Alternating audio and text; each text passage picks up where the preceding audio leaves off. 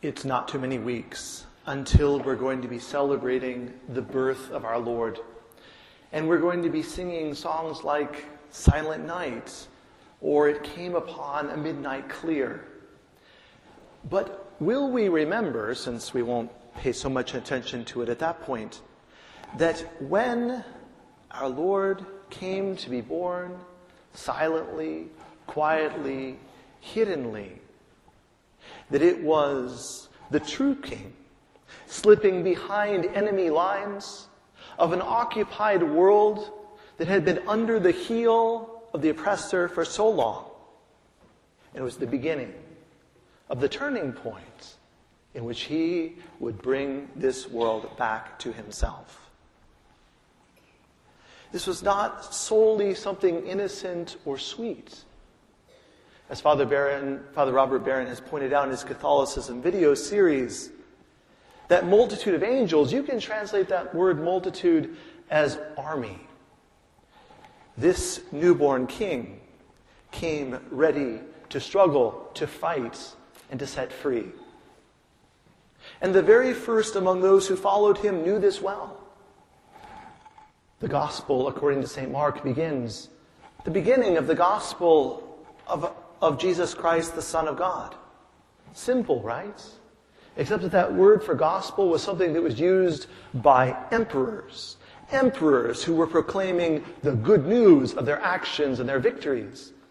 And that title, Son of God, was one that was used by the Caesar. St. Mark might have been writing this in Rome itself, where Christians had already been martyred.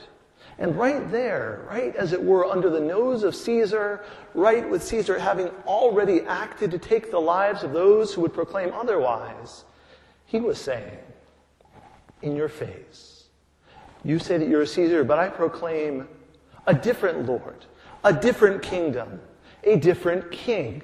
Jesus Christ, who has a good news that's beyond your good news, who is a son of God like you never will be. And St. Paul, we hear again and again, uses that simple phrase, Jesus Kurios, Jesus is Lord. Not Kaiser Kurios, Caesar is Lord. Those first followers knew well what they were saying as they said, We have a different Lord, we have a different King. We know well that Pilate asked Jesus, Are you a king? And Jesus said, My kingdom is not of this world. If it were, then my followers would be fighting to set me free. And yet Pilate knew that he was a king. We remember that time when Jesus was talking to the Pharisees and they thought they had him trapped over the question of taxes. And he said, Pay to Caesar what is Caesar and to God what is God's. And thus established that terrible principle from the perspective of any government that some things don't belong to Caesar and never will.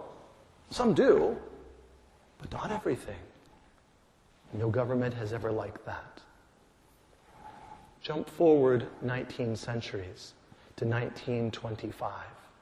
1925, when the Bolshevik Revolution had occurred in Russia, the communists were on the rise. Mussolini had taken power in Italy. A little man named Hitler was not yet in power in Germany, but he was on his way.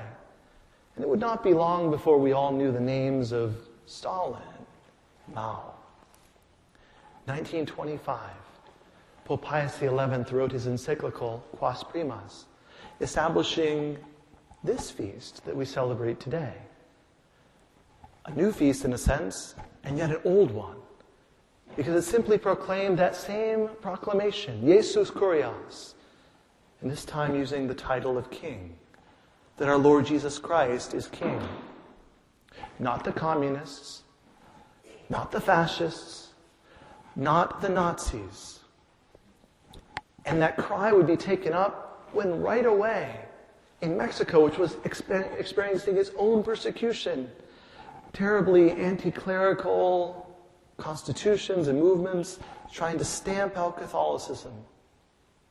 And martyrs there, including Blessed Miguel Pro, whose feast day is tomorrow, and being falsely accused and executed. right before he was killed by firing squad, he put out his hand as if in a cross and said, Viva Cristo Rey! Long live Christ the King. Jesus Kurios, just proclaimed a little differently for the 20th century. And so we come to today. And we know that our version of Caesar eh, sometimes is trying again to take back a little more, as Caesars do, than belongs to Caesar. And we know that it becomes a little more difficult to continue to believe and to proclaim this good news of Jesus Christ. And that perhaps increasingly we will have to make a choice. A choice of who is our King. A choice of whether we are ready to acknowledge and to follow our Lord Jesus Christ the King. We need to be ready to make that choice, to have that same courage of the Christians of the first century and the 20th, every century in between and now again, to recognize the kingship of our Lord. What kind of king is our Lord? He is one who does things differently from that, the occupiers of the world, sin and death and Satan. He is one who gives himself as the good shepherd, as we heard from the prophet Ezekiel, to go out to search for the lost sheep, to bring that sheep back, to heal that sheep, to give us food and rest. We heard in the second reading from St. Paul about how he is the first fruits of the resurrection. How coming into this world so dominated by death, he began a new one. One that is characterized by life and that when he has brought it to fulfillment, when at last he has subjected every power and authority and domination to himself, then it will be the time when there are no more tears, no more crying, no more weeping, no more mourning, no more death. That, that is what our Lord's kingship means. And that is why we have to be ready to say yes to him at every turn. The voice of the enemy could at times come from force, persecution, mockery, legal penalties from the outside. But of course, it comes in other ways too. It comes in sneakier ways. Ways in which you don't think the choices between Christ and Caesar, but between Christ and myself, my desires, my will. Of course, this is the perfect deception because in thinking that we're choosing ourselves, we're really choosing to enslave ourselves to deceptions and to different forms of slavery. So it comes, doesn't it? To trick us into thinking that we're choosing greatness or pleasure or something of ourselves as the trap to enslave us again to the enemy under a different guise. Whether it be something external or something day by day our Lord Jesus Christ, shows us his wounds, shows us his love, and beckons us to follow him, to believe him, to trust in him with every area of our lives. It will happen in the, the little, almost inconsequential moments. But we have to decide who's going to shape our lives, and our decisions. Are we ready to be entirely His? To shape our lives, our choices according to His direction.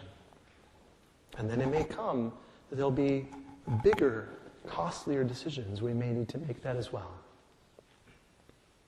Pope Pius XI wrote in that encyclical that we need to bring under his reign our minds to believe what he has taught. We need to bring under his reign our wills so that we choose to obey what he has commanded us.